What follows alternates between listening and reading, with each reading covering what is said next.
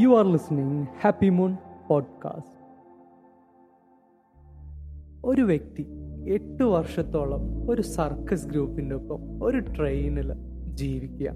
ഇതിനപ്പുറം വ്യത്യസ്തമായിട്ടുള്ളൊരു കഥയുണ്ടോ എന്ന് എന്നോട് ചോദിച്ചാൽ എൻ്റെ അറിവിൽ കുറവായിരിക്കും. എല്ലാവർക്കും ഹാപ്പി മൂണിൻ്റെ ഒരു പുതിയ എപ്പിസോഡിലേക്ക് സ്വാഗതം. ഇന്ന് നമ്മോടൊപ്പം ഒരു സ്പെഷ്യൽ അതിഥിയുണ്ട്, മന്ന. ഈ പോഡ്കാസ്റ്റ് കേൾക്കുന്നവർക്ക് മുന്നേ മാമിന് പരിചയം ഉണ്ടാവും. നമ്മുടെ 23-ാം എപ്പിസോഡിൽ മാം വന്നിട്ടുണ്ട്. മാം കുറേ വിശേഷങ്ങൾ പറഞ്ഞിട്ടുണ്ട്. ഇപ്രാവശ്യം വന്നിരിക്കുന്നത് തികച്ചും വ്യത്യസ്തമായ ഒരു വിശേഷം നമ്മോടൊപ്പം പങ്കുവെക്കാനാണ്. മന്ന മാം ഒരു പുതിയ പുസ്തകം പബ്ലിഷ് ചെയ്തിട്ടുണ്ട്, ഹാർട്ട് ഓഫ് ദ സർക്കസ്. എനിക്ക് ഈ പുസ്തകത്തിൽ ഏറ്റവും അട്രാക്റ്റീവായിട്ട് തോന്നിയത് ഇതിൻ്റെ കവർ പിക്ചർ തന്നെയാണ്. ഒരു ഇൻട്രസ്റ്റിംഗ് കവർ പിക്ചറാണ്. ഈ എപ്പിസോഡിൽ നമ്മൾ എങ്ങനൊരു പുസ്തകം എഴുതാം, എന്തൊക്കെ അതിൽ ശ്രദ്ധിക്കണം, എങ്ങനെ പബ്ലിഷ് ചെയ്യാൻ പറ്റും എന്നുള്ള ഒരുപാട് കാര്യങ്ങൾ നമ്മൾ സംസാരിക്കുന്നുണ്ട്. ഈ എപ്പിസോഡ് തികച്ചും വേറിട്ടൊരു അനുഭവമായിരിക്കും. ഞാൻ ഈ പുസ്തകം മേടിക്കാനുള്ള ലിങ്ക് നമ്മുടെ ഡിസ്ക്രിപ്ഷനിൽ കൊടുക്കുന്നുണ്ട്. നിങ്ങൾ എന്തായാലും ഒന്ന് മേടിക്കണം, വായിക്കണം, അഭിപ്രായങ്ങൾ അറിയിക്കണം. മന്ന എന്ന വ്യക്തി 8 വർഷത്തോളം ഈ ട്രെയിനിൽ കഴിയുക മാത്രമല്ല ചെയ്തിരിക്കുന്നത്, അവിടുത്തെ കുട്ടികളെ പഠിപ്പിക്കുകയും കൂടിയായിരുന്നു. She is actually a teacher in a circus teacher. Manna മാമിനെ ഒരിക്കൽ കൂടി നമുക്ക് ഈ പോഡ്കാസ്റ്റിലേക്ക് വെൽക്കം ചെയ്യാം. Warm welcome to happy moon podcast ma'am. Thank you Ansaf, good to be here. വളരെ വളരെ സന്തോഷം വീണ്ടും എന്നെ വിളിച്ചതിൽ. എനിക്കാണ് സന്തോഷം. ഒരു പ്രാവശ്യം കൂടിയും, അതും ഞാൻ ഈ പുസ്തകം വായിച്ചു, ഓൾമോസ്റ്റ് കംപ്ലീറ്റ് ആവാറായി. വായിക്കാനിരിക്കുന്ന സമയത്ത് തുടങ്ങും, ഞാൻ വിചാരിക്കും ഒരു ഏജ് കഴിഞ്ഞിട്ട് നമുക്ക് നിർത്താമെന്ന്. അങ്ങനെയല്ല സാധാരണ സംഭവിക്കാറ്. തുടങ്ങിക്കഴിഞ്ഞാൽ അടുപ്പിച്ചൊരു 10 പേജെങ്കിലും നമ്മൾ വായിച്ചിട്ട് നിർത്തുള്ളൂ. സോ ഈ പുസ്തകം അവർക്കും ഇഷ്ടപ്പെടുന്നുണ്ട്. ഞാൻ എൻ്റെ ഫ്രണ്ട്സിനൊക്കെ സജസ്റ്റ് ചെയ്യുന്നുണ്ട്. അവരും വാങ്ങും, വായിക്കുമെന്ന് ഞാൻ പ്രതീക്ഷിക്കുന്നു. അതെ, അതൊരു നല്ല ഒരു ഫീഡ്ബാക്ക് ആണ് എനിക്കും കിട്ടുന്നത്. സ്ത്രീകൾ മാത്രമോ അല്ലെങ്കിൽ 10 വയസ്സുള്ള കൊച്ചുമോൻ ഈ ബുക്കും കൊണ്ട് ക്ലാസ്സിൽ പോയിട്ട് ക്ലാസ്സിലെ കുട്ടികൾക്ക് ഒരു ചാപ്റ്റർ ബൈ ചാപ്റ്റർ വായിച്ചു കൊടുക്കുന്നുണ്ട്. He's in Australia. അപ്പം അവർക്കും വായിക്കാം. അപ്പൊ സോ ഇറ്റ് ഈസ്, അതൊരു സന്തോഷമുള്ള ഒരു കാര്യം. ഞാൻ അത് പ്രതീക്ഷിച്ചില്ല. എല്ലാ ഏജ് ഗ്രൂപ്പുകാർക്കും ഒരുപോലെ something is there. ആ ബുക്കിൽ എന്തോ ഉണ്ട് എല്ലാവർക്കും. അതെ അതെ. സോ എനിക്കും വളരെ ഇഷ്ടപ്പെട്ടു ഈ ബുക്ക്. ഒരുപാട് വായിക്കാനുണ്ട്, നമുക്ക് മനസ്സിലാക്കാനുണ്ട്. ആ കഥയിലൂടെ പോകുമ്പോ തന്നെ നമുക്ക് കാര്യങ്ങളൊക്കെ മനസ്സിൽ വരും. ഒരു നല്ലൊരു ബുക്കാണ്. അപ്പോ എനിക്ക് അതിനും പുറത്തുള്ള കാര്യങ്ങളാണ് ഈ എപ്പിസോഡിൽ മാമിന്റെ കയ്യിൽ നിന്ന് അറിയാനുള്ളത്. അപ്പൊ നമുക്ക് ഒട്ടും വൈകിക്കാതെ തുടങ്ങാം, അല്ലെ? തീർച്ചയായിട്ടും. എനിക്ക് ആദ്യത്തെ നമ്മളൊരു ഇൻട്രസ്റ്റിംഗ് ക്വസ്റ്റ്യൻ ആണ്. എല്ലാവർക്കും മനസ്സിൽ തോന്നും, മാം എന്താണ് ഈ പുസ്തകം എഴുതാനുള്ള കാരണം? അത് തന്നെ ആകട്ടെ നമ്മുടെ ആദ്യത്തെ ക്വസ്റ്റ്യൻ. ഓക്കെ, ഈ ബുക്ക് എഴുതാനുള്ള കാരണം എന്താന്ന് വെച്ചാൽ, ഈ സ്റ്റോറി നടന്നിട്ട് ഇപ്പം ഓൾമോസ്റ്റ് ഒരു 10 വർഷം ആകാൻ പോകുന്നു. 2023 ആവുമ്പം ഞാൻ ആ ബുക്കിൽ പറയുന്ന സർക്കസിന്റെ ലൈഫ് മതിയാക്കിയിട്ട് 10 വർഷം ആകുന്നു. ഈ 10 വർഷം ഞാൻ ഇന്ത്യയിൽ 2013 വന്ന സമയത്ത് എനിക്ക് തന്നെ അറിയാം ഇത് നല്ലൊരു ജോലിയായിരുന്നു, എക്സൈറ്റിംഗ് എന്ന്. പലരോടും നമ്മുടെ കൂടുള്ള ഇപ്പൊ ഫാമിലി ആൻഡ് ഫ്രണ്ട്സിനോടൊക്കെ ഈ ടോപ്പിക്കായിട്ട് ഗ്യാതറിങ്സിലൊക്കെ, ഞാനൊരു സർക്കസിലാണ് ജോലി ചെയ്തതെന്ന് പറയുമ്പോൾ അവരെന്നെ ഇങ്ങനെ നോക്കിയിട്ട് ആ എന്ന് പറഞ്ഞിട്ട് അങ്ങ് പോകും. ആർക്കും ഒരു ഇൻട്രസ്റ്റ് ഇതില്ല. അപ്പൊ ഞാൻ വിചാരിച്ചത് എനിക്ക് മാത്രമേ ഉള്ളൂ ഇത്ര വലിയ കാര്യം എന്ന് പറഞ്ഞ് ഐ ഹാഡ് ലെഫ്റ്റ് ഇറ്റ്. അങ്ങനെ ഇരിക്കുമ്പോഴാണ് 2020 യാദർശികമായിട്ട് ഒരു ഫേസ്ബുക്ക് ഗ്രൂപ്പിൽ ലേഡീസ് മാത്രമുള്ള ഒരു ഗ്രൂപ്പുണ്ട്. അന്ന് അതിന്റെ മെമ്പർഷിപ്പ് വാസ് 5,000 people. അവിടെ ഞാൻ വെറുതെ ഒരു, ഇപ്പോൾ അത് 15,000 ആയിട്ടുണ്ട് കേട്ടോ, 5,000 പേരെ. അപ്പൊ ഞാൻ വെറുതെ എന്തോ കാഷ്വൽ ആയിട്ട് ഒരു കമന്റ് ഇട്ടതാണ്. പക്ഷെ അവിടെ വളരെ പോസിറ്റീവായിട്ടുള്ള, it is a group which is filled with positivity. അപ്പൊ അവര് ഇങ്ങോട്ട് എങ്ങനെ യാത്ര ചെയ്തെന്ന്, ട്രെയിനോ അതെങ്ങനെയാ, ഇങ്ങനെ ചോദ്യങ്ങൾ അവര് ചോദിച്ചു. അപ്പൊ ഞാൻ അതിനൊക്കെ 1-2 സെന്റൻസിൽ മാത്രം മറുപടി പറഞ്ഞു നിർത്തി.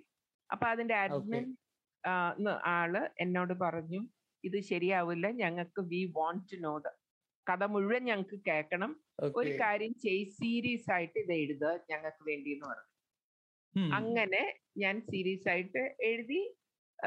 ശരിക്കും പറഞ്ഞ ആ സമയത്ത് ഒരു എന്നാ പറയുന്നത് ഒരു എക്സൈറ്റ്മെന്റ് ഒന്നും ഇല്ല എനിക്ക്, കാരണം എനിക്ക് അത്രയും നല്ലത്. ഇതിപ്പോ നമ്മള് 2021, അതായത് 8 വർഷം ആർക്കും കേൾക്കാൻ താല്പര്യം ഇല്ലായിരുന്ന ഒരു കഥ പെട്ടെന്ന് ഇങ്ങനെ ആൾക്കാർ ഇൻട്രസ്റ്റ് കാണിച്ചപ്പോ ഞാൻ വിചാരിച്ചത് വെറുതെ അവര് നേരം പോക്കിന് ചോദിക്കുന്നതാണെന്ന് കണ്ട് അങ്ങനെ ഒരു ഇതിലല്ല എഴുതിയത്. പക്ഷെ അവിടെ നിന്നാണ് മീഡിയ, അവിടെ മീഡിയ വർക്കേഴ്സ് ഉണ്ട്, അവിടെ നിന്നാണ് ആദ്യത്തെ ആർട്ടിക്കിൾ ഹിന്ദുവിൽ പോകുന്നതും. ഹിന്ദുവിലെ ആർട്ടിക്കിൾ കണ്ടിട്ട് ഡെക്കൻ ഹെറൽഡ്, മനോരമ, അറിയാമല്ലോ ആ സമയത്ത് കുറെ, ആ ഇയറിൽ കുറെ ന്യൂസ് പേപ്പേഴ്സും, വനിത, മലയാള മനോരമയിലൊക്കെ ആർട്ടിക്കിൾ വളരെ ഡീറ്റെയിൽഡ് ആയിട്ട്. ഇവരൊക്കെ എന്നെ ഇന്റർവ്യൂ ചെയ്യുമ്പം എന്റെ വിചാരം ഇവരൊരു കോളത്തിൽ ചെറിയൊരു ന്യൂസ് ആയിട്ട് കൊടുക്കുമായിരിക്കും, എന്താ ആയിരുന്നു. But it was very well covered, നല്ലതായിട്ട് കവറേജ് കിട്ടി. അപ്പം പലയിടത്തുനിന്നും ഇങ്ങനെ അതിന്റെ ഡോക്യുമെന്ററി ചെയ്യണം, മൂവി ചെയ്യണം എന്നൊക്കെ പറഞ്ഞ് ആൾക്കാർ ചോദിച്ച സമയത്ത് ഞാൻ പറഞ്ഞു, ഞാൻ അപ്പം എൻ്റെ മനസ്സിൽ വിചാരിച്ചു ഇത് പെട്ടെന്ന് ബുക്കായിട്ട് ഉള്ളതുപോലെ എഴുതി എൻ്റെ പേര് അതിൽ സൈൻ ചെയ്തില്ലെങ്കിൽ എല്ലാവരും ഒക്കെ എടുത്ത് അവരുടെ കഥയാക്കും ഇത്. അതുകൊണ്ട് ദാറ്റ് വാസ് മൈ മോട്ടിവേഷൻ, പെട്ടെന്ന് എഴുതണം എന്ന് വിചാരിച്ചിട്ട്. ശരിക്കും പറഞ്ഞാൽ ഏപ്രിൽ മെയ്യിൽ അങ്ങാണ്ട് തുടങ്ങിയതാണ്, ഓഗസ്റ്റിൽ നമ്മൾ പബ്ലിഷ് ചെയ്തില്ല, കുത്തിയിരുന്ന് എഴുതി എന്ന് പറയുന്നത്. ബിക്കോസ് കഥ ഓൾറെഡി അവിടെ ഉണ്ടായിരുന്നു. അനുസരി എനിക്കുണ്ടായിരുന്ന ഡിസപ്പോയിന്റ്മെന്റ് ഈ ഒരു ഗ്രൂപ്പിൽ നിന്നാണ് മാറിക്കിട്ടുന്നത്. ഇത് ശരിക്കും ഇതറിയാനും ഇതേ രീതിയിൽ ഇപ്പൊ എല്ലാവരും സർക്കസിൽ പോയി എന്നല്ല, ഇതുപോലെ ബുദ്ധിമുട്ടുകൾ ഫേസ് ചെയ്യുന്ന ഒരുപാട് പേരുണ്ട്. അവർക്ക് ഇത് ഞാൻ എങ്ങനെ ഇത് തരണം ചെയ്തു, ഞാൻ എങ്ങനെ ഹാൻഡിൽ ചെയ്തു എന്ന് കേൾക്കാൻ താല്പര്യമുണ്ട്. സോ ഇത് പറയേണ്ട ഒരു കഥയാണ്, ലോകം അറിയേണ്ട ഒരു കഥയാണ് എന്ന് ബോധ്യമായിട്ടാണ് ഞാൻ ആ ബുക്ക് എഴുതിയത്. ഇങ്ങനെ ഒരു നമുക്ക് ചുറ്റും എപ്പോഴും ഒരു സപ്പോർട്ട് സിസ്റ്റം ഉള്ളത് എന്തുകൊണ്ടും വലിയൊരു കാര്യമാണ്. തീർച്ചയായിട്ടും. അതായത് അത് നമുക്ക് ഇത് ഈ ബുക്കിന്റെ അല്ലെങ്കിൽ നമ്മുടെ ലൈഫിൽ നമ്മളെപ്പോഴും മറ്റുള്ളവരിലെ ആ ഒരു പോസിറ്റീവ് കാര്യം അല്ലെ, അവരിലുള്ള ആ ഒരു നന്മ കണ്ടിട്ട് അതിൽ ഫോക്കസ് ചെയ്യുക. കുറ്റങ്ങളും കുറവുകളും എനിക്കും ഉണ്ട്, അപ്പൊ അത് മാത്രം ഫോക്കസ് ചെയ്ത ഒരു കാലഘട്ടം ഉണ്ടായിരുന്നു. അങ്ങനെ ഞാനും അത് ഫോക്കസ് ചെയ്യാൻ തുടങ്ങി. എനിക്ക് അങ്ങനെ പ്രത്യേകിച്ച് ഒരു ഇതൊന്നുമില്ല, ഞാനും ഇവരൊക്കെ പറയുന്ന പോലെ ജസ്റ്റ് എ നോബഡി എന്നൊരു ഫീലിംഗ് ആയിരുന്നു. പക്ഷെ ഈ ഒരു ഗ്രൂപ്പിൽ നിന്ന് നമ്മളെ കൈപിടിച്ച് പൊക്കി അവര്. പക്ഷെ അങ്ങനൊന്നും ഉദ്ദേശിച്ച് ചെയ്തല്ല, അവര് സിൻസിയറായിട്ട് കാര്യങ്ങൾ അറിയാനായിട്ട് ചോദിച്ചതാ. But it all turned out. അപ്പൊ അത് എഴുതാൻ മനസ്സൊരാൾ കാണിക്കുകയും അടുത്ത ന്യൂസ് പേപ്പർ അത് അതിന്റെ വേറെ ഒരു ആസ്പെക്ട് പറയും. ഇങ്ങനെ പറഞ്ഞു പറഞ്ഞു പറഞ്ഞു പറഞ്ഞ് അവസാനം ഒരു book heart of the circus എന്ന് പറഞ്ഞ് കൊണ്ട് നിർത്തിയിരിക്കുകയാണ്. ഇപ്പം ഇത്രയും ഒരു ഡിഫറെന്റ് ആയിട്ടുള്ള സ്റ്റോറി ഞാൻ ഇതിനു മുന്നേ കേട്ടിട്ടില്ല. അത് പ്രത്യേക ഒരു അനുഭവമാണ് ഈ പുസ്തകത്തിലൂടെ പോകുമ്പോൾ. 21 ഓഗസ്റ്റിനാണ് ഈ പുസ്തകം റിലീസ് ചെയ്യുന്നത് അല്ലേ മാം? ഈ വർഷം 2022 ഓഗസ്റ്റ് 21. അതെ, ഓക്കെ. ഏകദേശം ഒരു 2 months കഴിഞ്ഞു. ഇനിയും പുസ്തകം ഒരുപാട് പേര് മേടിക്കട്ടെ, എല്ലാവർക്കും ഇഷ്ടപ്പെടട്ടെ. സോ നമുക്ക് എന്റെ ഒരു രണ്ടാമത്തെ ക്വസ്റ്റ്യൻ കുറച്ച് ഇൻഡെപ്ത് ആയി പോകുന്നതാണ്. ചിലപ്പോ ഒരുപാട് സമയമെടുക്കും ഇതിന് ആൻസർ ചെയ്യാൻ, ബട്ട് നമുക്ക് ആ ക്വസ്റ്റ്യൻ ഒന്ന് 2 പാർട്ടായിട്ട് ചോദിക്കാം. അപ്പോ മാമിന് ഒരുപാട് കാര്യങ്ങൾ പറയാൻ പറ്റും. അപ്പൊ അതിനു മുന്നേ എനിക്കൊരു ഇൻട്രസ്റ്റിംഗ് ഫാക്ട് അറിയണം. എന്താണ് ഹാർട്ട് ഓഫ് ദ സർക്കസ്? അതിലാ ആ ഹൃദയം എന്താണ്, ആ ഹൃദയ ഭാഗം എന്താണ്, ടൈറ്റിലിൽ എടുക്കാൻ കാര്യം എന്താണെന്ന് അല്ലേ? അതെ അതെ. അപ്പം story of my circus life എന്നൊക്കെ ഇട്ടാൽ ഇറ്റ്സ് വെരി പ്ലെയിൻ. അപ്പൊ ഞാൻ എൻ്റെ ഹൃദയം കൊടുത്ത് ആണ് അവിടെ ഞാൻ ആ 8 വർഷം പഠിപ്പിച്ചത്. എനിക്ക് ശരിക്കും ഞാൻ എൻജോയ് ചെയ്തു. ഐ ഗേവ് മൈ 100% അവിടെ. അപ്പൊ എന്റെ ഹൃദയം പറിച്ചു വെച്ച് കൊടുത്തു. ഇപ്പൊ സർക്കസ് എന്ന് പറയുന്ന ഒരു സംഭവം അതൊരു ബിസിനസ് ഇൻഡസ്ട്രിയാണ്, എന്റർടൈൻമെന്റ് ഇൻഡസ്ട്രി. അതിന്റെ കമ്പനിക്കാരെന്ന് പറയുന്നത് ഇപ്പൊ ഏത് സർക്കസ് എടുത്താലും ഇറ്റ് ഇസ് എ ബിസിനസ് ഇല്ലേ? ഇപ്പം US ആയതുകൊണ്ട് അവർക്കൊരു നിയമമുണ്ട്, കുട്ടികൾ സ്കൂളിൽ പഠിച്ചിരിക്കണം, 18 വയസ്സിന് താഴെയുള്ള എല്ലാ കുട്ടികളും സ്കൂളിൽ പോയിരിക്കണം എന്ന നിയമമുണ്ട്. ആ നിയമം ഉള്ളത് കൊണ്ട് മാത്രമാണ് അവര് സ്കൂൾ നടത്തുന്നത്. അങ്ങനെ ഒരു ലോ ഇല്ലായിരുന്നെങ്കിൽ ഇപ്പൊ നമ്മുടെ ഇന്ത്യൻ സർക്കസസ് സ്കൂൾ നടത്തുന്നുണ്ടോ? ഇല്ല. അവിടെ ഉള്ള ജോലി ചെയ്യുന്ന പിള്ളേർക്ക് എഡ്യൂക്കേഷൻ നടക്കുന്നില്ല ശരിക്കും. പക്ഷെ US അങ്ങനെ ഒരു ഇതുള്ളത് കൊണ്ട് എന്തെങ്കിലും ആയിട്ട് എന്നുള്ള ആറ്റിറ്റ്യൂഡിലാണ് ഈ സ്കൂൾ എന്ന് പറഞ്ഞൊരു സംഭവം. കാരണം ഈ സ്കൂളെന്ന് നമ്മൾ നോക്കുമ്പോൾ it is not bringing any income, ഇല്ലേ? എക്സ്പെൻഡിച്ചർ ഒരു ബിസിനസ്മാന്റെ പോയിന്റ് ഓഫ് വ്യൂവിൽ നോക്കുക, എക്സ്പെൻഡിച്ചർ മാത്രമേ ഉള്ളൂ. ബുക്ക്, പിന്നെ സ്റ്റേഷനറി, പിന്നെ ക്ലാസ് റൂംസ്, ഡെസ്ക്, ഒക്കെ അവർക്ക് എക്സ്പെൻസ് മാത്രമേ ഉള്ളൂ, അല്ല അങ്ങോട്ടൊന്നും കിട്ടുന്നില്ല. സോ അതുകൊണ്ട് തന്നെ ഞാൻ പോകുന്ന സമയത്ത് ഇവര് പേരിനൊരു സ്കൂളെന്നും പറഞ്ഞ്, ഞാൻ ജോയിൻ ചെയ്യുന്ന സമയത്ത് പേരിനൊരു സ്കൂളെന്നും പറഞ്ഞ് നമ്മൾ ഓരോ ആഴ്ചയിലും ഓരോ സ്ഥലത്താണല്ലോ. അപ്പൊ ഈ ഓരോ സിറ്റിയിലും ഇത് പലർക്കും ഇതുണ്ട്. സർക്കസ് എന്ന് പറയുമ്പോ ടെന്റ് അല്ല, ഞങ്ങളുടെ ടെന്റ് സർക്കസ് അല്ലായിരുന്നു, വലിയ അറീന. അതായത് ഇപ്പം സ്പോർട്സ് താല്പര്യമുള്ളവർക്കൊക്കെ അറിയാം, ബാസ്കറ്റ്ബോളും ഒക്കെ ഇൻഡോർ ബാസ്കറ്റ്ബോളൊക്കെ നടക്കുന്ന വലിയ വലിയ അറീന. അതിൽ ആ ബാസ്കറ്റ്ബോളിന്റെ ഇത് മാറ്റിയിട്ട് അതൊരു സർക്കസ് റിംഗ് ആക്കി മാറ്റും. സ്റ്റേഡിയത്തിന്റെ ഉള്ളിലായിരിക്കും ഒരു വലിയൊരു സ്റ്റേഡിയം പോലെ. സ്റ്റേഡിയം അല്ല, indoor. Okay, indoor stadium, arena എന്നാണ് അതിന് പറയുന്നത്, അറീന. അപ്പൊ ആ അറീന എങ്ങനെയാന്ന് വെച്ചാൽ നടുക്ക് എന്താ പരിപാടി എന്ന് വെച്ചാൽ അത് പിന്നെ ഈ അതിൽ പെർഫോം. ഇപ്പം ബാസ്കറ്റ്ബോളാണെങ്കിൽ ബാസ്കറ്റ്ബോൾ പ്ലെയേഴ്സിനെല്ലാം അവരുടെ മാനേജേഴ്സിനൊക്കെ റൂംസ് ഉണ്ട്. അതുപോലെ സർക്കസ് നടക്കുമ്പം എല്ലാവർക്കും ഓരോ റൂമുണ്ട്, ഡ്രസ്സിംഗ് റൂമുണ്ട്. അപ്പം ക്ലൗൺസിന് ഒരു ഡ്രസ്സിംഗ് റൂമുണ്ട്, അവരുടെ കോസ്റ്റ്യൂം കണ്ടപ്പോൾ ഒരു ഐറ്റം കഴിയുമ്പോൾ ഓടി വന്ന് അതിൻ്റെ അകത്ത് വന്ന് ചെയ്ത്. അതുപോലെ സ്കൂളിനൊരു മുറി അവർ തരും, ഒരു റൂം തരും. എല്ലാ ആഴ്ചയിലും ചെന്നിട്ട് അതൊരു സ്കൂൾ റൂം ആക്കി തീർക്കുക എന്നുള്ളതാണ് എൻ്റെ ആദ്യത്തെ ജോലി. അപ്പം എല്ലാ ബുക്സും ഒരു സ്കൂളിന് ആവശ്യമുള്ള സകല സാധനങ്ങളും ഒരു ബോക്സിൽ, ഒന്നല്ല രണ്ട് ബോക്സിലായിട്ടാണ് ഒരു സ്ഥലത്തു നിന്ന് ഒരു സ്ഥലത്തോട്ട് കൊണ്ടുപോകുന്നത്. ഓക്കെ, അപ്പം എല്ലാ പിള്ളേരുടെ ടെക്സ്റ്റ് ബുക്ക്, നോട്ട് ബുക്ക്, ക്രാഫ്റ്റിനുള്ള സാധനങ്ങൾ, പെയിന്റ്, കളേർഡ് പേപ്പേഴ്സ്, അതുകൂടാതെ 2-3 ലാപ്ടോപ്പ്, പ്രിന്റർ, പിന്നെ മൈക്രോവേവ്, ലഞ്ച് കൊണ്ടിരുന്ന പിള്ളേർക്ക് ചൂടാക്കാനായിട്ട് ചെറിയ റെഫ്രിജറേറ്റർ ഉണ്ടല്ലോ, തീരെ ചെറുത്. അതായത് രാവിലെ പൊതിഞ്ഞ് ഫുഡും കൊണ്ട് വന്ന് അത് ചീത്തയാവാണ്ടിരിക്കാനായിട്ട് ആ ഫ്രിഡ്ജിൽ വെക്കാം. പിന്നെ ഇത്രയും സാധനങ്ങളുണ്ട്. ഈ 2 പെട്ടിക്കകത്തായിട്ട് കുത്തിക്കേച്ചി അത് ഞങ്ങളുടെ കൂടി ഇങ്ങനെ ഓരോ സിറ്റിയിൽ വരും. അപ്പം ആദ്യം ചെന്ന് കഴിഞ്ഞാൽ ഉടനെ ഇതെല്ലാം അൺലോഡ് ചെയ്യും ട്രെയിനിന്ന്, ഈ ബോക്സസ്. അത് അതിന് വേറെ ആൾക്കാരുണ്ട്. അപ്പൊ എന്നിട്ട് അവർ ഈ അലോട്ട് ചെയ്തേക്കുന്ന റൂമിന്റെ അകത്ത് ഈ ബോക്സ് എല്ലാത്തിനും വീൽസ് ഉണ്ട്. ഓക്കെ, അപ്പൊ തള്ളിക്കൊണ്ടെന്ന് അത് അവിടെ വെക്കും. ഞാൻ കാലത്ത് എന്നിട്ട് ഫസ്റ്റ് ഡേയിൽ ചെയ്യുന്നത് ഇത് ബോക്സ് തുറന്ന് അവിടെ ആ അറീനയിലെ ആൾക്കാരെ മീറ്റ് ചെയ്ത് ടേബിൾസ് ആൻഡ് ചെയർസ് കളക്ട് ചെയ്യണം. എനിക്ക് 18 പിള്ളേരുണ്ടെങ്കിൽ ഞാൻ 20 ചെയർസ് ചെയ്തു, 20 ചെയർസ്. അപ്പൊ ചിലർക്ക് ഭയങ്കര കോഓപ്പറേഷനാണ്, അവര് നല്ല ടേബിളും നല്ല ചെയറും ഒക്കെ തരും. ചിലപ്പോൾ അവര് 2 ചെറിയ ടേബിൾ, അതായത് 6 പേർക്ക് ഇരിക്കാവുന്ന ടേബിളാണ് ചിലപ്പോൾ തരുന്നത്, 2 12 പേര്. അപ്പൊ എല്ലാരെയും കുത്തി അപ്പം അത് ഒരു ഒരു അതെങ്ങനെ ആ റൂം കണ്ടതിന് ശേഷമാണ് ഞാൻ ആ ആഴ്ചത്തെ എങ്ങനെ എനിക്ക് ഇവിടെ മാനേജ് ചെയ്യാൻ പറ്റും എന്ന് തീരുമാനിക്കുന്നത്. അപ്പോ ഞാൻ ഈ ഹാർട്ട് ഓഫ് ദ സർക്കസ് എടുത്ത് എന്റെ ബുക്കല്ലേ, എന്നെ സംബന്ധിച്ചിടത്തോളം ട്രപ്പീസ് ആർട്ടോ അല്ലെങ്കിൽ സ്റ്റീൽ ഗ്ലോബ് ഓഫ് സ്റ്റീൽ, അതായത് ആ മോട്ടോർ ബൈക്ക് ചുറ്റുന്ന ഇതോ അല്ലെങ്കിൽ ക്ലൗൺസോ ഒക്കെ ഇമ്പോർട്ടന്റ് ആന്ന് പറഞ്ഞ എന്നെ സംബന്ധിച്ച് my heart was my teaching and that was the heart of the circus for me. Oh wonderful ma'am, അത് നല്ലൊരു ആൻസർ ആണ്.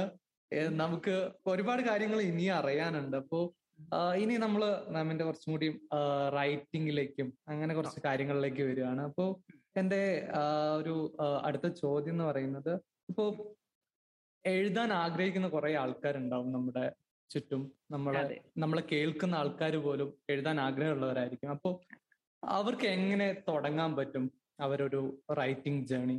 സോ എനിക്ക് അതിൻ്റെ അകത്ത് പറയാനുള്ളത്, ഈ പോയട്രി, പദ്യങ്ങള് എഴുതുക, അല്ലെങ്കിൽ രണ്ട് വരികൾ ഇങ്ങനെ എഴുതുക.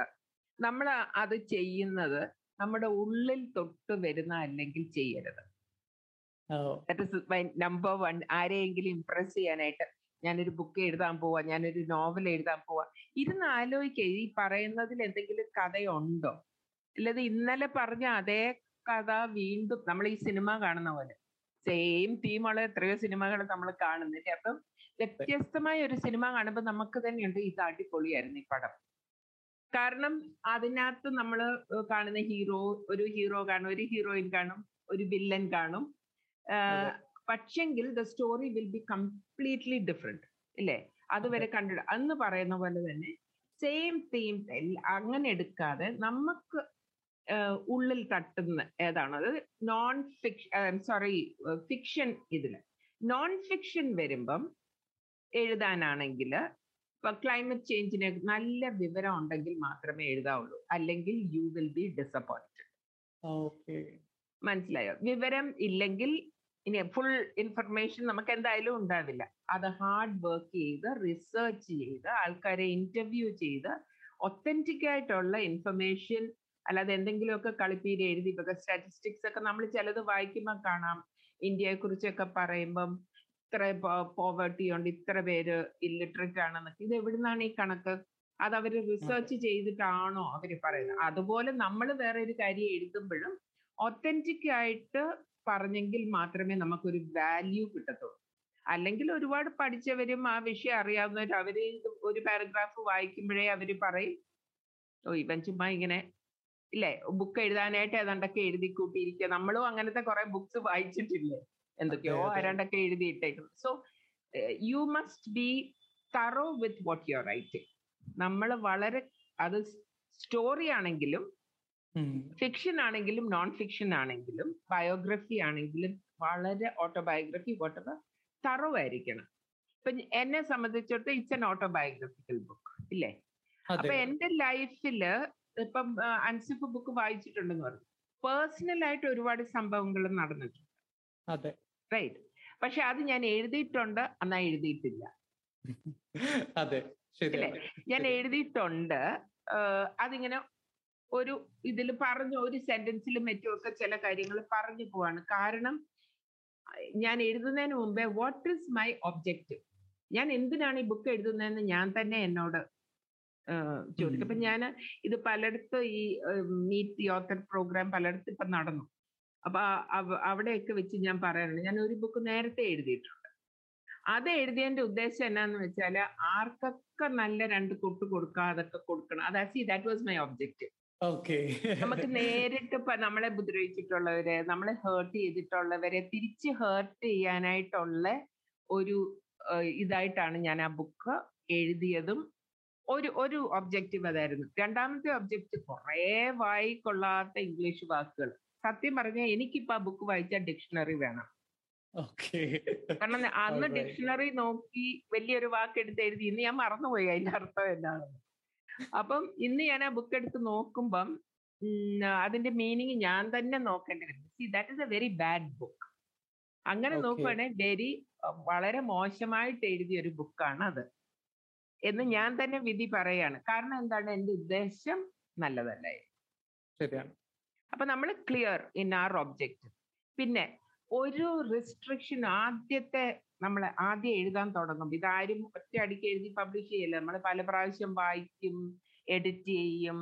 ഓ ഇത് വേണ്ട, ഇതിവിടെ എഴുതണ്ട, ഇത് ആദ്യത്തെ ചാപ്റ്ററിൽ എഴുതാ, ഇത് ഇവിടെ വേണ്ട, ഇവിടെ തേർഡ് ചാപ്റ്റർ, ഇങ്ങനെയൊക്കെ നമ്മൾ മാറ്റും. അപ്പൊ ആദ്യം എഴുതുമ്പോൾ you don't worry about chapter എന്താണൊന്നും ഇത് ചെയ്യാണ്ട് മനസ്സിൽ വരുന്നത് മൊത്തം അങ്ങ് എഴുത്. എന്നിട്ട് അത് മാറ്റി വെച്ച് ഞാൻ ചെയ്തത് പറയാണ്, വലിയ വലിയ എഴുത്തുകാരൊക്കെ ഇത് കേൾക്കുന്നുണ്ടായിരിക്കും, ഞാൻ എൻ്റെ ഒരു ചെറിയ അറിവിൽ പറയാം. Then you put it away. എന്നിട്ട് അതങ്ങ് മറക്കുക. നമുക്ക് നമ്മുടെ ആ ഒരു ഗോള് നമുക്കുണ്ടല്ലോ, ഇത്ര ഈ 2022. ഇപ്പൊ എനിക്കാണെങ്കിൽ 2022 റിലീസ് ചെയ്യണം ഈ ബുക്കൊന്നും ഉണ്ടായിരുന്നു. അതുകൊണ്ട് ഞാനൊരു 2-3 ആഴ്ച അതേക്കുറിച്ച് ചിന്തിച്ചേ ഇല്ല. Left it. എഴുതി കഴിഞ്ഞതിന് ശേഷം എഴുതിയിട്ട് നമ്മള് ഞാനിപ്പം ലാപ്ടോപ്പിലാണ് ഇത് ചെയ്യുന്നത്, അത് അങ്ങനെ അവിടെ വിട്ടു. എന്നിട്ട് ഈ 3 ആഴ്ച കഴിഞ്ഞ്, അപ്പൊ ആ സമയത്ത് ഞാൻ ആൾക്കാരോട് സംസാരിക്കുന്നത് ഇപ്പൊ ഞാൻ ക്ലബ് ഹൗസിലാണേലും ചില ചോദ്യങ്ങൾ ഞാൻ നിങ്ങളോടൊക്കെ ചോദിച്ചിട്ടുള്ളതും നിങ്ങൾ പറഞ്ഞിട്ടുള്ള മറുപടികൾ അല്ലെ അവിടെ ഷെയർ ചെയ്തിട്ടുള്ള മറ്റുള്ളവർ പറയുന്നത് എന്നെ ഒരുപാട് ഇൻഫ്ലുവൻസ് ചെയ്തിട്ടുണ്ട്. അതെല്ലാം കഴിഞ്ഞിട്ട് ഈ 3 ആഴ്ച കഴിഞ്ഞ് ഞാൻ ഇതെടുത്ത് വായിക്കുമ്പം ഇങ്ങനാണോ ഞാൻ എഴുതിയത്, ഇങ്ങനല്ലല്ലോ ഇത് വരേണ്ടിയത് എന്ന് എനിക്ക് തന്നെ തോന്നും. So that is edition. നമ്മുടെ എഡിറ്റിങ്ങിന്റെ ഫസ്റ്റ് സ്റ്റേജ് നമ്മൾ തന്നെയാണ് ചെയ്യുന്നത്. ഇതിവിടെ വേണ്ട, ഇതെന്തിനാ ഞാൻ പറയുന്നത്, ഇതില്ലാണ്ടും ഇത് പൊയ്ക്കോളും. അവരെ ഒരു ഒരു വ്യക്തിയോ ഒരു ഒരു സമുദായത്തെയോ ഒരു രാഷ്ട്രീയ എന്തോ ആണെങ്കിലും അവരെ കുത്തി അല്ല, എനിക്ക് പറയാനുള്ളത് ഞാൻ പറയണം, പക്ഷെ അതെനിക്ക് ആരെയും ഹേർട്ട് ചെയ്യാതെ പറയാൻ പറ്റും ഇല്ലേ. അപ്പൊ അങ്ങനെ അത് അത് വെച്ച് നമ്മൾ ഉടനെ ചെയ്താൽ ശരിയാവില്ല, കാരണം നമ്മൾ ആ ഇമോഷനിലാണ് എഴുതുന്നത്.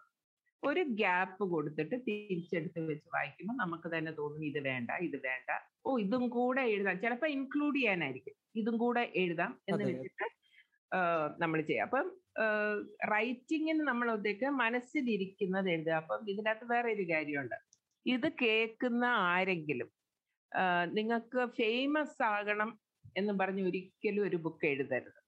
കാരണം നമുക്ക് ഒരു കൺട്രോളും ഇല്ലാത്ത ഒരു സംഗതിയാണ്. എഴുതി പബ്ലിഷറായി കൊടുത്തു കഴിഞ്ഞാൽ ഫേമസ് ആവുമോ, ആൾക്കാർ വാങ്ങിക്കുമോ വായിക്കുമോ ഒന്നും നമുക്കറിഞ്ഞൂടെ. യു റൈറ്റ് ബിക്കോസ് എനിക്ക് എഴുതാൻ താല്പര്യമുള്ളത് കൊണ്ട് ഞാൻ എഴുതുന്നു, എനിക്കൊരു വിഷയം പറയാനുണ്ട്, അത് ആൾക്കാർ കേൾക്കണം എന്ന് എനിക്ക് ആഗ്രഹം ഉള്ളത് കൊണ്ട് ഞാൻ എഴുതുന്നു.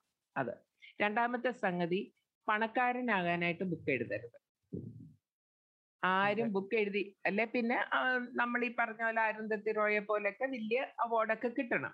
അല്ലാതെ സാധാരണ ഇതിൽ അത് വരുന്നെങ്കിൽ അത് വരട്ടെ, അതിനായിട്ട് നമ്മൾ എഴുതിയാൽ നമ്മൾ നിരാശപ്പെട്ടു പോകും. ഇപ്പം ഒരു ബുക്ക് ഞാനിപ്പോ വിൽക്കുന്ന ഒരു ബുക്കിന്റെ 1/6 പോലും എനിക്ക് കിട്ടുന്നില്ല, എനിക്ക് കിട്ടുന്നില്ല ആ വിലയുടെ. കാരണം ആമസോൺ കുറച്ചെടുക്കും, പബ്ലിഷർ കുറച്ചെടുക്കും, പിന്നെ അപ്പുറം ഇത് വെട്ടിക്കുറച്ച് അവസാനം എന്റെ കൈ കിട്ടുന്ന അവര് ഇത് ചെയ്ത സ്ഥാനം. ഞാൻ പബ്ലിഷിങ്ങിന്റെ ചോദ്യം ഉണ്ടെന്ന് എനിക്കറിയാം. അപ്പൊ പറയാം ഞാൻ ആ എമൗണ്ട് കണ്ടപ്പോ ഞാൻ രണ്ടാമതും ചിന്തിച്ചു ഇത്രയും മെനക്കെടുക്കും. കാരണം നമ്മൾ അങ്ങോട്ട് ഇടുന്നത് പൈസ നമുക്ക് തിരിച്ചു കിട്ടണമെങ്കിൽ it will take a long time. എനിക്ക് ഒരുപാട് സ്ട്രെങ്ത് കിട്ടി, ഇങ്ങനെയൊക്കെ ആൾക്കാരുണ്ടോ, എവിടുന്ന് ഈ ജോലി കണ്ടുപിടിച്ചു, ഇങ്ങനെയൊക്കെ ഓരോ ചോദ്യങ്ങൾ വരുമ്പം അതാണ് എന്റെ റിവാർഡ്. അല്ലാതെ ബാങ്കിൽ ഒന്നും പോയി വീഴുന്നില്ല. പ്രത്യേകിച്ച് സന്തോഷം വരുന്നത് is when you see people enjoy ചെയ്യുന്നുണ്ട്. എൻജോയ് മാത്രമല്ല, പലർക്കും അത് പ്രയോജനപ്പെടുന്നുണ്ട്. ഡിസിഷൻസ് എടുക്കാനായിട്ട് ഇപ്പൊ ഈ 2 മാസത്തിനുള്ളിൽ തന്നെ ആൾക്കാര് ചിലര് പറഞ്ഞിട്ടുണ്ട് എനിക്ക് ഈ ബുക്ക് വായിച്ചു കഴിഞ്ഞപ്പം ഞാൻ കടന്നു പോകുന്നത് എനിക്കിത് ഹാൻഡിൽ ചെയ്യാൻ പറ്റും എന്ന് എനിക്ക് തോന്നി. സോ അതൊക്കെയാണ് നമ്മുടെ റിവാർഡ്. അപ്പൊ അങ്ങനെ ഒരു ആറ്റിറ്റ്യൂഡോടുകൂടി നമ്മൾ എഴുതുകയാണെങ്കിൽ ദെൻ ഐ തിങ്ക് നമുക്കൊരു സാറ്റിസ്ഫാക്ഷൻ കിട്ടും. ഇനി ഓരോരുത്തരും സക്സസ് അളക്കുന്നത് പല രീതിയിലല്ലേ അനുസരിച്ച്. അപ്പൊ എന്റെ ഇതെന്ന് വെച്ചാൽ കണ്ടെന്റ്മെന്റ്, എനിക്ക് തൃപ്തിയാണോ, അപ്പൊ so I M okay with it, I M very happy with the product. ആ പ്രോഡക്റ്റ് നന്നായിട്ട് തന്നെ വന്നു, ഞാൻ ഉദ്ദേശിച്ച പോലെ വന്നു. ഇതുവരെ ഈ 2 മാസത്തിനുള്ളിൽ തന്നെ ഞാൻ ഉദ്ദേശിച്ചടുത്ത് അത് പോയിക്കൊള്ളുന്നുണ്ട്. പക്ഷെ ഇതിന് പോസിറ്റീവ് വേ അത് പറയുമ്പോൾ അത് ഫീൽ അത് ആൾക്കാര് അതിൽ നിന്ന് എടുക്കേണ്ട കാര്യങ്ങളാണ് അവരെടുക്കുന്നത്. So that is a happy thing. റീഡേഴ്സിന് ഒരു സ്ട്രെങ്ത് കിട്ടുന്നുണ്ട് അപ്പൊ ഒരു പുസ്തകം വായിക്കുമ്പോൾ. അതപ്പോ ആ ഒരു കണ്ടന്റിന്റെ ക്വാളിറ്റിയാണ്, അതായത് നമ്മള് ഒന്നും ഉണ്ടാക്കി എഴുതുന്നതല്ല, പക്ഷെ അത് നമ്മുടെ ഒരു ലൈഫിൽ നമ്മൾ സംഭവിച്ച കാര്യമായതുകൊണ്ട് നമുക്ക് റിലേറ്റ് ചെയ്യാൻ പറ്റുന്നുണ്ട് റീഡേഴ്സിന്, ഞാൻ കേട്ടിട്ടുണ്ട്. ഓക്കെ, അപ്പോ ഒരു ക്വസ്റ്റ്യൻ, ഇതിന്റെ ഒരു അഡിഷൻ ആയിട്ടാണ് അടുത്ത ഒരു ചോദ്യം വരുന്നത്. അപ്പോ ഇനി നമ്മള് എന്റെ കയ്യിൽ കുറച്ച് പേപ്പർ ഉണ്ട്, ഞാൻ വളരെ കഷ്ടപ്പെട്ട് എഴുതി കുറച്ച് പേപ്പർ ഉണ്ട്. അപ്പൊ ഇത് നമുക്ക് ഒരു എങ്ങനെ ഒരു ബുക്കാക്കി മാറ്റാം നമ്മുടെ കയ്യിൽ? എല്ലാവർക്കും ഒരു ഡ്രീമാണ്, ഏതൊരു റൈറ്റേഴ്സിനും അതൊരു പ്രിന്റ് ചെയ്തിട്ട് ഒരു പുസ്തകമായിട്ട് കൈ കിട്ടുമ്പോൾ അതൊരു ഒരു വേറെ അനുഭവമാണ്. അപ്പൊ എങ്ങനെ നമ്മളൊരു ഈ ഒരു പുസ്തകം പബ്ലിഷ് ചെയ്യാം? സോ പബ്ലിഷിങ്ങിന്റെ ആ ഒരു ഇതിൽ വരുമ്പം ഞാനിപ്പോ ചെയ്തേക്കുന്നത് self publishing. Okay, self publishing എന്ന് പറഞ്ഞാലും എന്റെ വീട്ടിലിപ്പം പ്രസ്സോ ബുക്ക് ബൈൻഡിങ് ഇതോ ഇല്ല. ദാറ്റ് മീൻസ് നമ്മളൊരു പബ്ലിഷിംഗ് ഹൗസ്, പ്രൈവറ്റ് ഇപ്പോൾ ഒരുപാട് ഇറങ്ങിയിട്ടുണ്ട്. അതുകൊണ്ട് തന്നെ ഈ വലിയ വലിയ കമ്പനീസ്, പെൻഗ്വിൻ അങ്ങനെയൊക്കെയുള്ള വലിയ ഇവര് അവരുടെ ഇത് കുറച്ച് കുറഞ്ഞിട്ടുണ്ട്. കാരണം സാധാരണക്കാർക്ക് അഫോർഡ് ചെയ്യാൻ പറ്റില്ല അത്, എസ്റ്റാബ്ലിഷ്ഡ് പബ്ലിഷേഴ്സിന്. അപ്പൊ നമ്മൾ സെൽഫ് പബ്ലിഷിങ്ങിൽ പോവുക. സെൽഫ് പബ്ലിഷിങ്ങിൽ ചെല്ലുമ്പം അപ്പൊ അവിടെയും കോൺട്രാക്റ്റ് ഉണ്ട്. അതൊക്കെ വളരെ ശ്രദ്ധയോടുകൂടി ചെയ്യേണ്ട കാര്യങ്ങളാണ്. ഇപ്പൊ നമ്മള് എന്നാ സെയിൽ ഉണ്ടെന്നും പറഞ്ഞ് ചീപ്പായിട്ട് എന്നൊരു ടീഷർട്ട് വാങ്ങിച്ച് നനച്ചു കഴിയുമ്പോൾ കളർ പോകും എന്ന് പറയുന്ന പോലെ, വില കുറഞ്ഞത് കൊണ്ട് മാത്രം ആ പബ്ലിഷർ നല്ലതാകണം എന്നില്ല. കോൺട്രാക്ട് നമ്മൾ അയ്യോ എനിക്ക് ഈ റേറ്റിന് കിട്ടിയോന്നും പറഞ്ഞ് ധൃതി വെച്ച് കോൺട്രാക്ട് സൈൻ ചെയ്യരുത്. നിങ്ങൾക്കത് വായിച്ച് എപ്പോഴും ഒരു കോൺട്രാക്ട് ഉണ്ടാക്കണം. എത്ര നമുക്കറിയാവുന്ന പബ്ലിഷേഴ്സ് ആണെങ്കിലും, ബെസ്റ്റ് ഫ്രണ്ട് ആണെങ്കിലും, ഫാമിലി മെമ്പർ, അടുത്ത ചിലപ്പോൾ നമ്മുടെ സ്വന്തം ആരെങ്കിലും കാണും ഒരു പബ്ലിഷിംഗ് ആണെങ്കിൽ പോലും, ലീഗലായിട്ട് മാത്രമേ ഇത് മൂവ്യൻ ആർക്കറിയാം. നിങ്ങൾ ഒരു കാലത്ത് വലിയൊരു റൈറ്റർ ആകുകയാണെങ്കിൽ കാശ് മുഴുവൻ അവർ കൊണ്ടുപോകും. സോ കോൺട്രാക്ട് വളരെ ക്ലിയർ ആയിട്ട് വായിക്കണം, എന്നിട്ട് ഫെയർ ആയിട്ട്. അപ്പം ചിലര് 60-40 പറയും, 60 നമുക്കും 40 അവർക്കും, ചിലര് 50-50 പറയും. അത് ഓരോരുത്തരുടെ ഇഷ്ടമാണ്. ഇപ്പം ഞാനിപ്പോൾ ആലോചിക്കുകയാണ് 60 അവരും അവരുടെ കോഓപ്പറേഷൻ നന്നായിട്ട് എനിക്ക് വേണം എന്നുണ്ടെങ്കിൽ ഞാൻ 50-50 ചിലപ്പോൾ സെറ്റിൽ ചെയ്തെന്നായിരിക്കും. ഓക്കെ, പക്ഷെ ഈ ബുക്ക് നല്ലൊരു സക്സസ് ആയിട്ട് ഇപ്പൊ പോകുന്നു. ഇപ്പം ഇനി എഴുതണം, ഞങ്ങൾക്ക് ഇനി ഇതിന്റെ ബാക്കി കേൾക്കണം എന്നൊക്കെ ആൾക്കാർ പറയുന്നുണ്ട്. അപ്പൊ ഞാൻ ഇനിയും പോകുമ്പോ ഞാൻ 60-40 ചോദിക്കും. അങ്ങനെയാണല്ലോ മൂവിയിലും ഒക്കെ, അങ്ങനെയല്ലേ? ആദ്യത്തെ ഫിലിമിന് അവര് ചോദിക്കുന്ന റേറ്റ് അല്ലല്ലോ രണ്ടാമത്തെ. അപ്പം അത് ഇനി അത് നമ്മൾ സംസാരിച്ച് അതെല്ലാം കോപ്പിറൈറ്റ്. അതായത് ഇപ്പം ഞാൻ പറഞ്ഞില്ലേ, എനിക്ക് ഞാനിത് എഴുതിയ സമയത്ത് മൂവി ഇൻട്രസ്റ്റ് അല്ലെങ്കിൽ ഡോക്യുമെന്ററി ഇൻട്രസ്റ്റ് അല്ലെങ്കിൽ സീരീസ് ഉള്ളവരൊക്കെ ബോംബെന്നും ഒക്കെ എന്നെ അപ്രോച്ച് ചെയ്തിട്ടുണ്ട്. അത് മനസ്സിൽ വെച്ചുകൊണ്ട് അവർക്ക് അനുവാദം കൊടുക്കാനുള്ള റൈറ്റ് ഞാനത് I made it very clear. അത് പബ്ലിഷർക്ക് അവിടെ ദെർ ഇസ് നോ സേ. കാരണം അങ്ങനെ പോയി കഴിഞ്ഞാൽ എന്ത് പറ്റും? അത് അവര് തമ്മിലുള്ള കോൺട്രാക്റ്റ് ആവും, അവര് വീതിച്ചെടുക്കും, നമ്മൾ നോക്കി നിൽക്കും. ഇതെന്റെ കഥയാണ്, ഞാൻ എഴുതിയതാണ്. അപ്പൊ എനിക്കത് അത് കുറച്ച് ഇതായിട്ട് തന്നെ ഞാൻ അതിൽ നിന്നു. ദാറ്റ് ഐ മസ്റ്റ് ഗെറ്റ് എന്നുള്ളത് വെച്ച്. അപ്പം അങ്ങനത്തെ കാര്യം നിങ്ങൾക്ക് ഏതാണോ ഇമ്പോർട്ടൻ്റ് ആയിട്ടുള്ളത് അത് ആ കോൺട്രാക്റ്റില് അത് അഗ്രി ചെയ്യുന്ന ഒരാളുടെ അടുത്തേ പോകാവുള്ളൂ പബ്ലിഷിങ്ങിന്. അല്ലെങ്കിൽ നമ്മൾ ഒരുപാട് നിരാശപ്പെട്ടു പോകും. കാരണം ഇത്രയും കഷ്ടപ്പെട്ടിട്ട് അവര് കാശ് കൊണ്ട് പോകുന്ന കാണുമ്പോൾ നമുക്ക് വേണമെന്ന് തോന്നൂല്ലേ? വ്യക്തമായിരിക്കണം ആൻഡ് ക്ലിയർ ആക്കിയിട്ട്. ഇനിയും ആരെങ്കിലും നമുക്ക് ഡൗട്ട് ഉണ്ടെങ്കിൽ ആരെങ്കിലും ഒരു ലോയർക്ക് പൈസ കൊടുത്ത് ഇതൊന്ന് വായിപ്പിച്ച് നമ്മളൊരു സെക്കൻഡ് ഒപ്പീനിയൻ എടുത്താലും ഇറ്റ് ഇസ് വർത്ത് ഇറ്റ് എന്നാണ് എനിക്ക് ഉള്ളത്. ഇപ്പൊ നമ്മൾ തന്നെ വായിക്കുമ്പോൾ ചില ലീഗൽ ടേംസ് ഒക്കെ അവർ ആ കോൺട്രാക്റ്റിൽ കൊണ്ടുവരും. അപ്പൊ അത് വായിക്കുമ്പോൾ നമുക്ക് തോന്നുന്നു, എടാ ഇത് ഇത്രയും നാള് ഞാൻ മെനക്കെട്ട് കഴിഞ്ഞിട്ട് ഇത് മുഴുവൻ അങ്ങേര് കൊണ്ടുപോകാണല്ലേ, അവരെ എടുത്തോണ്ട് പോവാണല്ലോ നമുക്ക്. അങ്ങനെ ഉണ്ടെങ്കിൽ അത് ആ വേർഡിങ്ങിന്റെ ഒക്കെ ഇതാണ്. അപ്പൊ നമ്മൾ ലീഗലായിട്ട് അപ്രോച്ച് ചെയ്ത് ഡിസൈഡ് ചെയ്യാം. എന്നിട്ട് പബ്ലിഷ് എനിക്ക് കിട്ടിയ പബ്ലിഷർ എന്ന് പറഞ്ഞാൽ അവര് ഷീ വർക്ക് വിത്ത് മീ. അവര് ഓരോ പേജും ഓരോ ചാപ്റ്ററും വായിക്കുമ്പോഴും അത് വായിച്ചിട്ട് അവരെന്നെ വിളിക്കും, അല്ലെ എനിക്കൊരു മെസ്സേജ് അയക്കും, ഇങ്ങനെ എഴുതിയിട്ടുണ്ടല്ലോ, അത് അങ്ങനെ തന്നെ എഴുതണോ, ഇങ്ങനെ എഴുതിയാൽ. അതായത് നമ്മൾ ചില കാര്യങ്ങൾ പ്രസന്റ് ചെയ്യുന്നത് കുറച്ചുകൂടെ ഈ രീതിയിൽ പ്രസന്റ് ചെയ്യരുതോ, ഒരു ബുക്ക് കൊള്ളാം പക്ഷെ ഈ സെന്റൻസ് അങ്ങനെയല്ല. അപ്പൊ ഞാനെന്തോ ഇതിന്റെ ലാസ്റ്റിലൊരു ചാപ്റ്റർ ഉണ്ട്, ബെന്റ് യെറ്റ് അൺബ്രോക്കൺ എന്ന് പറഞ്ഞ്. ഈ ബുക്കിന്റെ ലാസ്റ്റിലൊരു ബെന്റ് യെറ്റ് അൺബ്രോക്കൺ ആണ്. അപ്പൊ അതിന്റെ റെഫറൻസ് വരുന്നിടത്ത് ഞാൻ എഴുതി കൊടുത്തിരുന്നത് റീഡ് അപ്പൻഡിക്സ് 1. നമ്മൾ ബുക്കിന് ഇങ്ങനെ അഡീഷണൽ വെക്കുമ്പോൾ അപ്പൻഡിക്സ് എന്നല്ല വരുന്നത്. അവര് അത് മാറ്റിയിട്ട് ബെന്റ് യെറ്റ് അൺബ്രോക്കൺ എന്ത് അങ്ങനെ എന്തോ അവർ ആ ബെന്റ് യെറ്റ് അൺബ്രോക്കൺ അവിടെ കൊണ്ടുവന്നിട്ടുണ്ട്. അപ്പൊ ആ ബുക്കിന്റെ ടൈറ്റിൽ അവിടെ കൊണ്ടുവന്നപ്പം ആ എഴുതിയേക്കുന്നതുമായിട്ട് നല്ലൊരു ഫ്ലോ വന്നു, ഈ അപ്പൻഡിക്സ് എന്നൊക്കെ എഴുതി വെക്കാണ്ട്. So that they did. അത് അവരുടെ സജഷൻ. പിന്നെ അൻസിഫ് ബുക്ക് വായിച്ചു നടക്കില്ല. നമ്മളെ ബുക്ക് തുറക്കുമ്പോ തന്നെ ആ ഫോണ്ട് ഉപയോഗിച്ചേക്കുന്ന വളരെ റീഡർ ഫ്രണ്ട്ലി ആണ്. അതെ, അതെനിക്കും ഫീൽ ചെയ്തിരുന്നു. പേജ് നമ്പേഴ്സ് സിമ്പിൾ ഒരു കാര്യമാണ്. പേജ് നമ്പേഴ്സ് ചെയ്തേക്കുന്ന കണ്ടില്ലേ, നല്ല ക്യൂട്ടായിട്ട് ഒരു ചെറിയ ഡിസൈൻ ഉണ്ട് അതിന്. ഇതൊക്കെ ചെറിയ ചെറിയ കാര്യങ്ങളാണ്, പക്ഷെ ബുക്ക് തുറക്കുമ്പോ എല്ലാവർക്കും അപ്പീൽ ചെയ്യുന്ന സംഗതിയാണ്. അപ്പൊ ഇതെല്ലാം നമ്മള് ഒരു പബ്ലിഷറെ തിരഞ്ഞെടുക്കുമ്പം അവര് പബ്ലിഷ് ചെയ്തിട്ടുള്ള വേറെ അവരുടെ ഓഫീസിൽ അവർക്ക് കോപ്പീസ് കാണും. അവര് പബ്ലിഷ് ചെയ്തിട്ടുള്ള കുറെ ബുക്ക് അവരുമായിട്ട് ചർച്ച ചെയ്യുന്ന സമയത്ത് അവരുടെ ഓഫീസിൽ ചെന്നിരുന്നിട്ട് നോക്കുക, പേജുകൾ മറിച്ച് നോക്കുക, അതിന്റെ ലേ ഔട്ട് നോക്കുക. അത് ഇതെല്ലാം നമ്മൾ, അതൊക്കെ നമ്മൾ ചെയ്യേണ്ട കാര്യങ്ങളാണ്. നമ്മുടെ ബുക്ക് ആയതുകൊണ്ട് we have to do it. അത് അതിന്റെ ഒരു ഭാഗം. എന്നിട്ട് പിന്നെ പബ്ലിഷിങ്ങിലേക്ക് പോവുക. പബ്ലിഷ് ചെയ്യണമെങ്കിൽ ഇനിയും വേറെ കുറെ കാര്യങ്ങളുണ്ട്. ബട്ട് ഐ തിങ്ക് ഇത് അനുസരിച്ച് ചോദിച്ചതിന്റെ എനിക്കൊന്നും ഇത് മതിയെന്ന് തോന്നുന്നു. ആൻസർ ഒരു മാതിരി അല്ലെ, ഏകദേശം ഒരു ഐഡിയ കിട്ടും നമുക്ക്.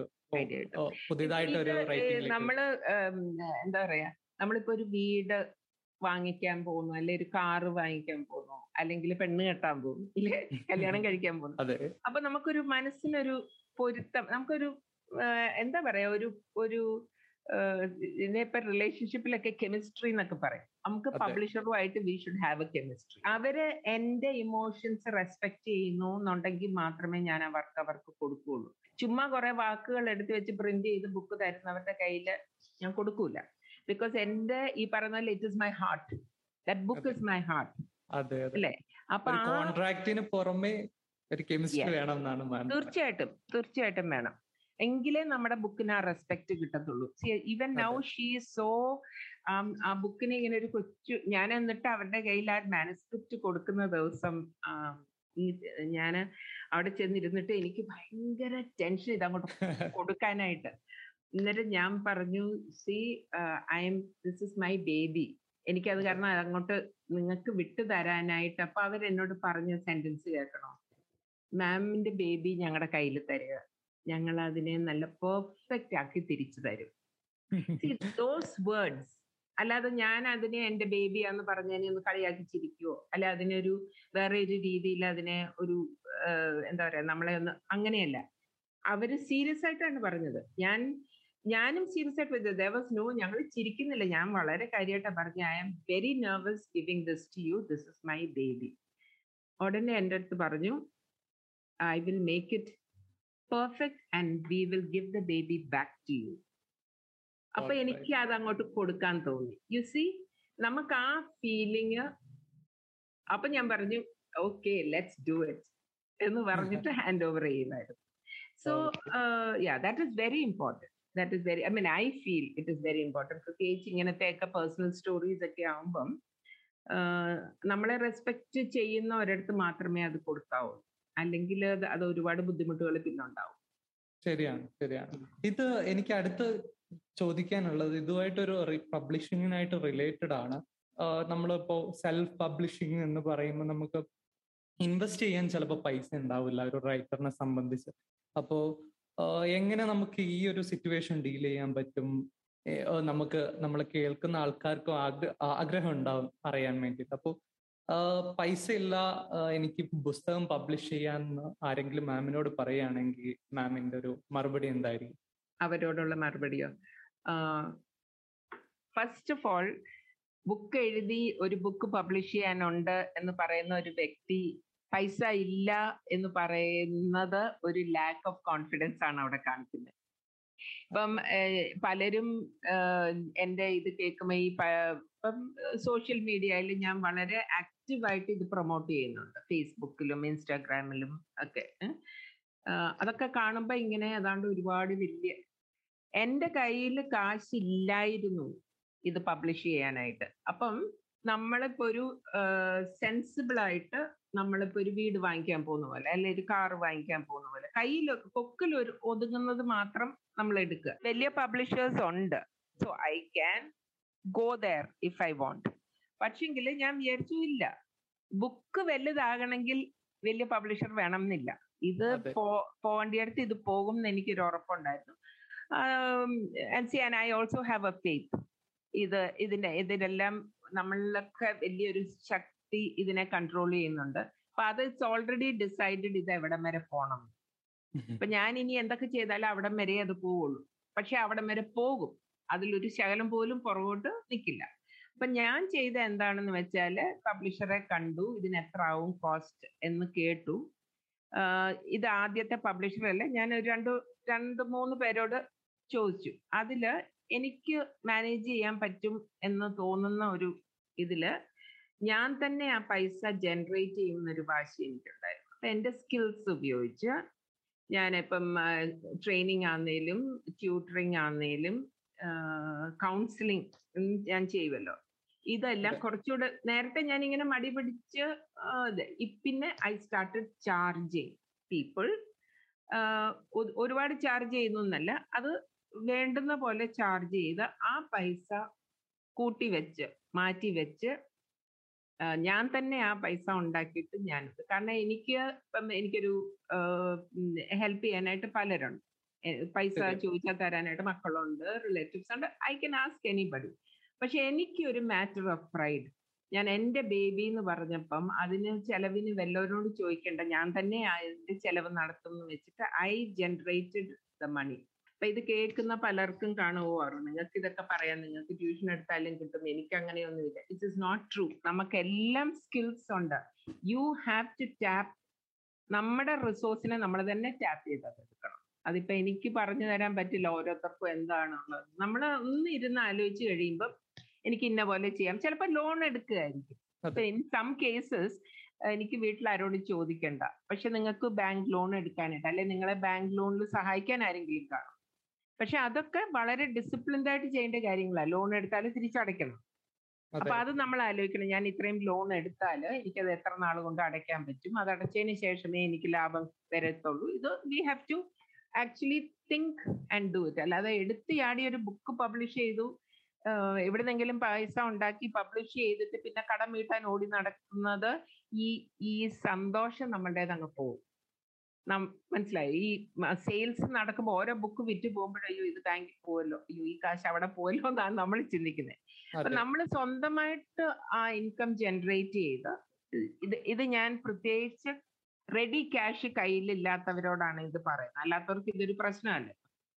You make an effort. നമ്മുടെ ഡിഗ്നിറ്റി, നമ്മുടെ സെൽഫ് റെസ്പെക്ട് കളയാതെ you find a way to make that money and you publish your book. അപ്പൊ അത് എൻ്റെ വേറെ ഒരു ആഡഡ് സന്തോഷമാണ്. ഞാൻ ആരെ ആശ്രയിച്ചില്ല, ഞാൻ തന്നെ അത് നടപ്പിലാക്കി. കാരണം എനിക്ക് ആ എമൗണ്ട് ചോദിച്ചാൽ അൻസിഫ് ഉൾപ്പെടെ തരാൻ പലരും കാണുമെന്ന് എനിക്കറിയാം. So I just joking. പക്ഷെ what I M saying is ആൾക്കാരുണ്ട്, പക്ഷെ അങ്ങനെയല്ല. അതിന്റെ ആ ഒരു ഭംഗി എനിക്ക് ഞാൻ തന്നെ അത് ചെയ്യുന്നതാണെന്ന് കുറച്ചു നാളത്തെ പരിചയത്തിൽ അൻസിഫിന് അറിയാലോ, വാശിക്കാരിയാണ് ഞാൻ. ഒരു കാര്യം വേണമെന്ന് വെച്ചാൽ അത് ചെയ്തിരിക്കും. ആ ഒരു സ്പിരിറ്റ് നല്ലതാണ്. നമുക്കിങ്ങനെ ഓരോ ഗോൾസ് നമ്മൾ സെറ്റ് ചെയ്തിട്ട് അത് നമ്മൾ അച്ചീവ് ചെയ്യണം എന്നുണ്ടെങ്കിൽ ആ ഒരു വാശി നല്ലതാണ്. ഇത് ഞാൻ ചെയ്തിരിക്കും, ഇത്ര ഒരു ഡെഡ് ലൈൻ വെക്കുക, 2022 മുമ്പ് ഞാൻ ഇത് ചെയ്തിരിക്കും. അപ്പൊ എനിക്ക് ഡിസംബർ ആയിരുന്നു എൻ്റെ ഡെഡ് ലൈൻ. ഞാൻ ഇപ്പം മക്കള് ലീവിന് വരുന്നു, അപ്പൊ ഒന്നും നടക്കില്ല. സോ അതിനൊക്കെ മുമ്പ് ഇത് തീർക്കണം. So you set your goal, എന്നിട്ട് അതിലേക്ക് നമ്മൾ പോകും. ഇംപോസിബിൾ ആണെന്ന് എനിക്ക് തോന്നുന്നില്ല. It is possible for everybody. അതെ, ഒരു സ്റ്റോറി ഉണ്ടാവണം, കയ്യിലുണ്ടാവണം എന്ന് മാത്രം. അതെ, അത് ഈ പറയുന്ന പോലെ നമ്മുടെ മനസ്സിൽ തട്ടി നിൽക്കുന്ന ഒരു വിഷയം. അത് പോയട്രി, പദ്യങ്ങളാണെങ്കിലും നോൺ ഫിക്ഷൻ ആണെങ്കിലും ഒത്തിരി നമുക്ക് ഫീൽ ചെയ്യുന്ന, ഇപ്പൊ പോവേർട്ടിയെ കുറിച്ച് അല്ലെങ്കിൽ ഹോംലെസ് ആൾക്കാരെ കുറിച്ച്, ഇങ്ങനെയൊക്കെ സോഷ്യൽ ഇഷ്യൂസ് ഒത്തിരി ഉണ്ടല്ലോ. പിന്നെ ട്രൈബൽ ഇതിൽ എഡ്യൂക്കേഷൻ, പിള്ളേർക്ക് ഈ നമ്മൾ നേരത്തെ പറഞ്ഞല്ലേ സർക്കസ് വർക്ക് ചെയ്യുന്ന പിള്ളേർക്ക് ഇന്ത്യയില് പറയുകയാണെങ്കിൽ അവർക്ക് എഡ്യൂക്കേഷനെ കുറിച്ച്, ഇപ്പൊ അതൊക്കെ എനിക്ക് ഒരുപാട് ഫീൽ ചെയ്യുന്ന കാര്യമാണെങ്കിൽ അതേക്കുറിച്ച് എഴുതണം. ഫീൽ ചെയ്യുന്ന കാര്യം എഴുതാവുള്ളൂ, അല്ലാതെ ഫാൻസി. ഇപ്പൊ എല്ലാവർക്കും ഇപ്പോഴത്തെ ഫാഷൻ ഇത് സംസാരിക്കുക. കമല ഹാരിസ് വൈസ് പ്രസിഡന്റ് ആയി, ഋഷി സുനാക് ഇതായി. അപ്പൊ എനിക്ക് അതൊക്കെ ദാറ്റ് ഇസ് ഓൾ ജസ്റ്റ് നമ്മുടെ ഉള്ളില് അതിൽ നിന്നും നമ്മൾ എന്താ പഠിക്കുന്ന ആ അവരുടെയൊക്കെ ഡിറ്റർമിനേഷൻ, അവരുടെയൊക്കെ ഫോക്കസ്, അപ്പൊ അതേക്കുറിച്ച് എഴുതാം. സോ യു മസ്റ്റ് ഹാവ് ഒരു നമുക്ക് വിശ്വാസമുള്ള ഒരു ടോപ്പിക് നമ്മുടെ കയ്യിലുണ്ടായിരിക്കണം. അതെ അതെ, തീർച്ചയായും. ഒരുപാട് സന്തോഷം മാം. നമുക്ക് ഈ കോൺവെർസേഷൻ എൻഡ് ചെയ്യാൻ സമയമായി എന്ന് വിചാരിക്കുന്നു. അപ്പോ മാമിന്റെ സ്റ്റോറി കേൾക്കാത്തവര്, നമ്മൾ മുന്നേ ഒരു എപ്പിസോഡ് ചെയ്തിട്ടുണ്ട്, അതിൽ ഒരുപാട് വിശദമായിട്ട് കാര്യങ്ങളൊക്കെ സംസാരിച്ചിട്ടുണ്ട്. അപ്പൊ അതെന്തായാലും കേൾക്കുക.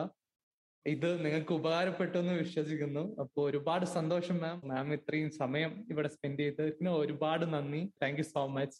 സന്തോഷം. ഇത് കേട്ടിട്ട് ആരെങ്കിലും ഒക്കെ ബുക്ക് എഴുതിയെന്ന് ഒരു കാലത്ത് പറയട്ടെ, അതായിരിക്കും എന്റെ റിവാർഡ്. അങ്ങനെ ഞങ്ങളൊരു പോഡ്കാസ്റ്റ് കേട്ടു, അതിൽ പിന്നാണ് എഴുതിയെന്ന് പറഞ്ഞാൽ വളരെ സന്തോഷം. അങ്ങനെ ഒരു ഫീഡ്ബാക്ക് കിട്ടട്ടെ എന്ന് ഞാനും ആഗ്രഹിക്കുന്നു. തീർച്ചയായും മാം. അപ്പോൾ എല്ലാവരും ഈ പുസ്തകം മേടിക്കുക. ഇതിന്റെ ബൈ ചെയ്യാനുള്ള ആമസോൺ ലിങ്ക് നമ്മുടെ ഡിസ്ക്രിപ്ഷനിൽ ആഡ് ചെയ്യാം. സോ എല്ലാവരും ബുക്ക് വായിക്കുക, ആമസോണിൽ റിവ്യൂ ചെയ്യുക. ഇതെല്ലാം ഒരു സന്തോഷം നൽകുന്ന ഒരു കാര്യമാണ്. അപ്പോൾ ma'am thank you so much. അപ്പോൾ നമുക്ക് കോൺവെർസേഷൻ എൻഡ് ചെയ്യാം. Thank you Ansar.